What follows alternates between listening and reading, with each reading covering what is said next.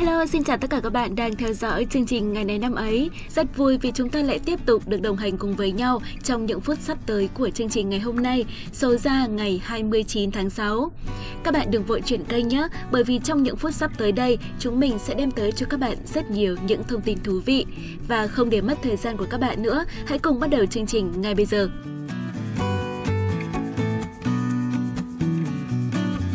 Các bạn thân mến, hôm nay là ngày hai mươi chín tháng sáu, ngày thứ một trăm tám mươi trong năm. Xin được chúc tất cả các bạn có sinh nhật trong ngày hôm nay sẽ có một ngày thật nhiều năng lượng, tràn ngập niềm vui và những điều may mắn. Các bạn thân mến, đừng bao giờ trốn tránh những nỗi buồn. Hãy luôn để cho bản thân mình được buồn và đối diện với nó. Hãy cứ buồn thoải mái đi, nhưng mà khi đã buồn đủ rồi thì hãy tỉnh táo lên, đừng buông thả bản thân các bạn nhé.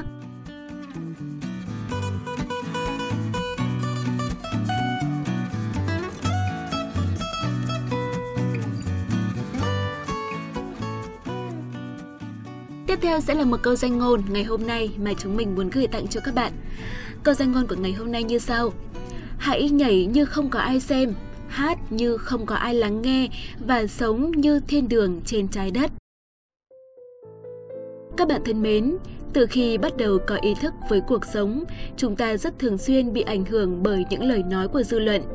Lúc ta muốn làm điều này nhưng lại có người nói điều này, nói điều kia, vậy là ta lại do dự và không làm nữa.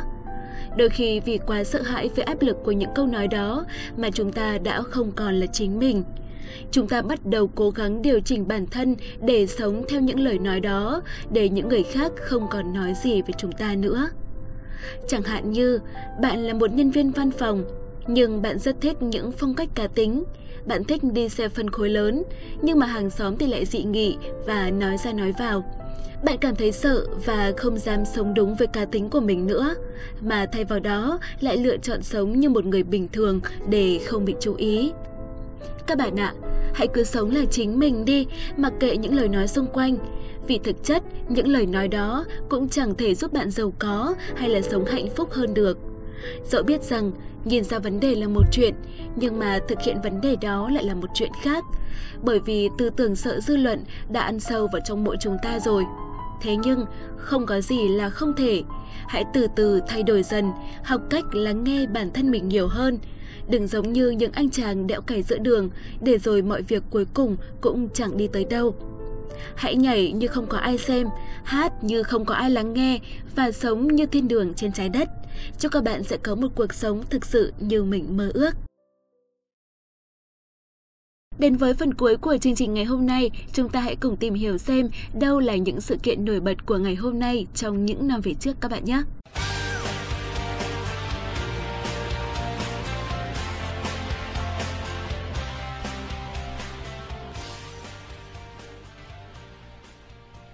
Xin chào tất cả các bạn, chào mừng các bạn đã đến với Ngày này năm ấy.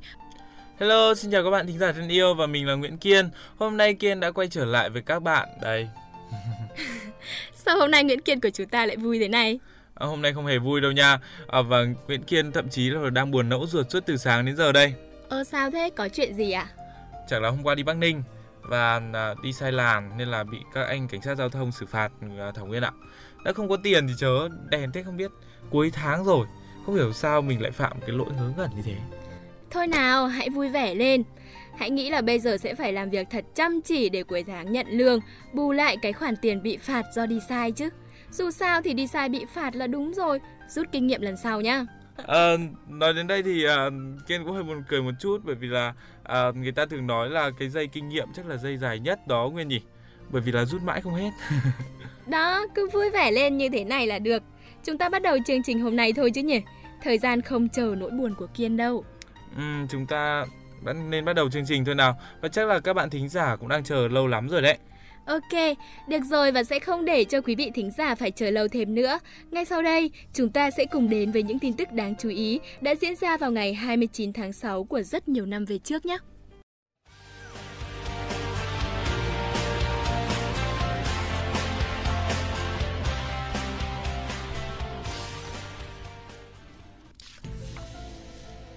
Ngày hai mươi chín tháng sáu là ngày thứ một trăm tám mươi trong năm và đầu tiên chúng ta sẽ đến với những thông tin tại Việt Nam. Ngày hai mươi chín tháng sáu năm một nghìn ba trăm sáu mươi chín là ngày mất của vua Trần Dụ Tông, vị hoàng đế thứ bảy của triều đại nhà Trần trong lịch sử Việt Nam, cai trị hai mươi tám năm, từ năm một nghìn ba trăm bốn mươi mốt đến năm một nghìn ba trăm sáu mươi chín. Ông lên ngôi hoàng đế khi còn thơ ấu và Minh Hoàng nắm mọi quyền binh, do đó đất nước ổn định. Nhưng sau khi Minh Hoàng qua đời, Dụ Tông đích thân chấp chính và triều đại của ông đánh dấu sự mở đầu của quá trình suy yếu nền chính trị của họ Trần về sau. Tuy hăng hái về chính sự, nhưng Dụ Tông lại thích hưởng lạc nhiều, xây dựng nhiều cung điện, thích đánh bạc, nuôi chim thú lạ khắp nơi. Trong cung lại hiện ra khung cảnh hào hoa tráng lệ khác thường. Vì mãi chơi bời nên sức khỏe kém, mất mà không có con nối, đến nỗi truyền ngôi cho kẻ gian là Dương Nhật Lễ, làm họ Trần suýt mất nếu không có Trần Nghệ Tông. Và chúng ta cùng chuyển sang thông tin tiếp theo, đó là vào ngày hai mươi chín tháng sáu năm hai nghìn không trăm mười là ngày mất của nhà báo Hoàng Tùng, một bậc thầy, một cây đại thụ của nền báo chí cách mạng Việt Nam. Nhà báo Hoàng Tùng tên thật là Trần Khánh Thọ, sinh ngày mười bốn tháng một năm một nghìn chín trăm hai mươi tại xã Nhân Hòa, huyện Lý Nhân, tỉnh Hà Nam. Năm mười bảy tuổi, ông tham gia hoạt động cách mạng. Năm một nghìn chín trăm bốn mươi bị thực dân Pháp bắt giam cầm tại nhà tù Sơn La và được kết nạp đảng tại chi bộ nhà tù, học làm báo trong tù, và sau khi ra tù thì đồng chí tiếp tục tham gia hoạt động cách mạng và trở thành bí thư thành ủy Hà Nội tháng mười năm một nghìn chín trăm bốn mươi lăm khi mới hai mươi lăm tuổi. Từ đó thì đồng chí được giao nhiều trọng trách quan trọng như là bí thư thành ủy tỉnh Hải Phòng này, sứ ủy viên Bắc Kỳ, phó trưởng ban tổ chức Trung ương, trưởng ban tuyên huấn Trung ương và bí thư Trung ương Đảng, phụ trách công tác tư tưởng, nhưng quãng thời gian dài nhất, ghi nhiều dấu ấn nhất trong cuộc đời hoạt động cách mạng của đồng chí Hoàng Tùng là ba mươi năm làm tổng biên tập báo Nhân dân và gần ba mươi năm làm chủ tịch Hội Nhà báo Việt Nam. Nhà báo Hoàng Tùng đã có nhiều đóng góp to lớn cho sự nghiệp cách mạng của Đảng ta, dân tộc ta, nhất là trên lĩnh vực tư tưởng, lý luận, văn hóa, báo chí, tuyên truyền. Ông là một nhà báo bậc thầy, một đại thụ của nền báo chí cách mạng Việt Nam. Bản lĩnh, phong cách báo chí, tài năng, những nhân tố làm nên tên tuổi Hoàng Tùng có nhiều điều đến hôm nay chúng ta còn phải tiếp tục suy nghĩ, bàn luận một cách thấu đáo, nhất là ở thể loại chính luận. Ông đã viết hàng nghìn bài báo, trong đó hầu hết là các bài xã luận, bình luận mang hơi thở nóng bỏng của cuộc đấu tranh giải phóng dân tộc, thống nhất đất nước, xây dựng chủ nghĩa xã hội. Những bài viết của ông hừng hừng chất lửa, đành thép, sắc sảo, lay động lòng người bởi lập luận chặt chẽ, giàu hình ảnh, ngôn ngữ đặc sắc, có dấu ấn riêng. Suốt hàng chục năm trong cuộc kháng chiến chống Mỹ cứu nước, những bài xã luận trên báo Đảng thật sự là tiếng kèn sung trận bởi tinh thần phụ trách, sự kịp thời, sắc bén và sinh động. Ngày hai mươi chín tháng sáu năm hai nghìn không trăm mười, tức ngày mười tám tháng năm năm Canh Dần, ông mất lúc mười lăm giờ hai mươi phút tại Hà Nội, hưởng thọ chín mươi mốt tuổi. An táng ngày hai tháng bảy năm hai nghìn không trăm mười tại Nghĩa Trang Mai Dịch, Hà Nội. Và đây cũng là thông tin cuối cùng diễn ra ở Việt Nam vào ngày hai mươi chín tháng sáu. Sau đây chúng ta sẽ cùng chuyển sang những thông tin diễn ra trên thế giới.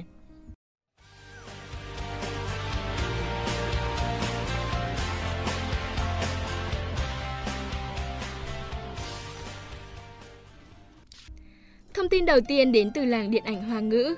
Ngày hai mươi chín tháng sáu năm một nghìn chín trăm bốn mươi bảy là ngày sinh của diễn viên Khương Đại Vệ, một diễn viên của rất nhiều bộ phim Hồng Kông ăn khách trong thập niên bảy mươi và tám mươi.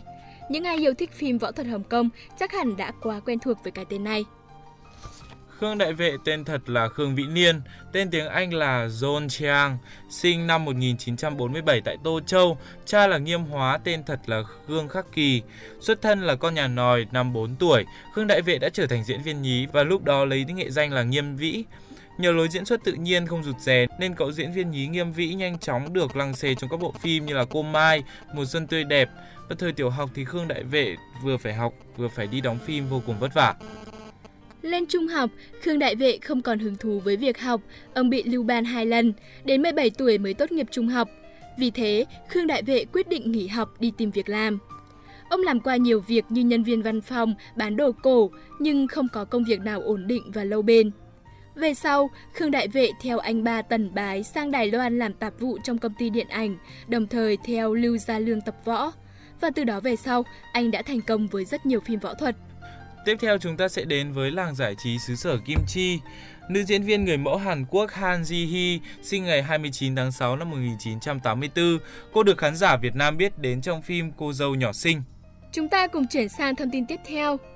Phiên bản chiếc iPhone thế hệ đầu tiên chính thức được hãng Apple đưa ra thị trường vào ngày hai mươi chín tháng sáu năm hai nghìn không trăm lẻ bảy tại Hoa Kỳ. Bên cạnh tính năng của một máy điện thoại thông thường, iPhone còn được trang bị màn hình cảm ứng, máy chụp hình, khả năng chơi nhạc và chiếu phim, trình duyệt web.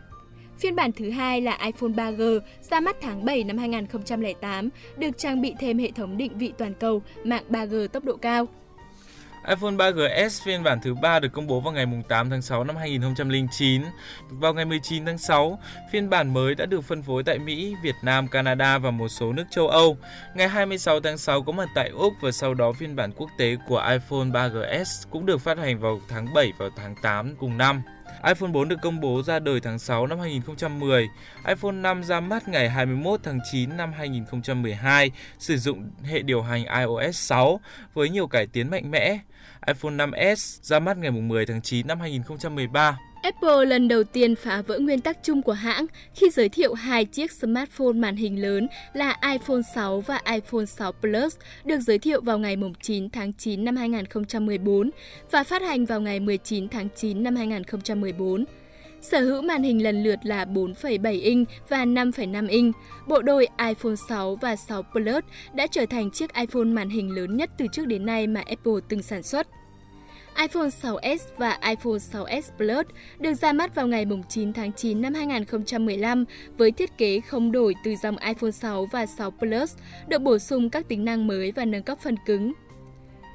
iPhone bảy và bảy Plus được Apple giới thiệu vào ngày bảy tháng chín năm hai nghìn không trăm mười sáu. Thông tin vừa rồi cũng đã khép lại chuyên mục Ngày này năm ấy hôm nay. Cảm ơn các bạn đã quan tâm lắng nghe và hy vọng rằng là những thông tin vừa rồi đã đem lại cho các quý thính giả những kiến thức bổ ích. Và đừng quên chúng ta có hẹn với nhau hàng ngày nha. Còn bây giờ thì xin chào và hẹn gặp lại.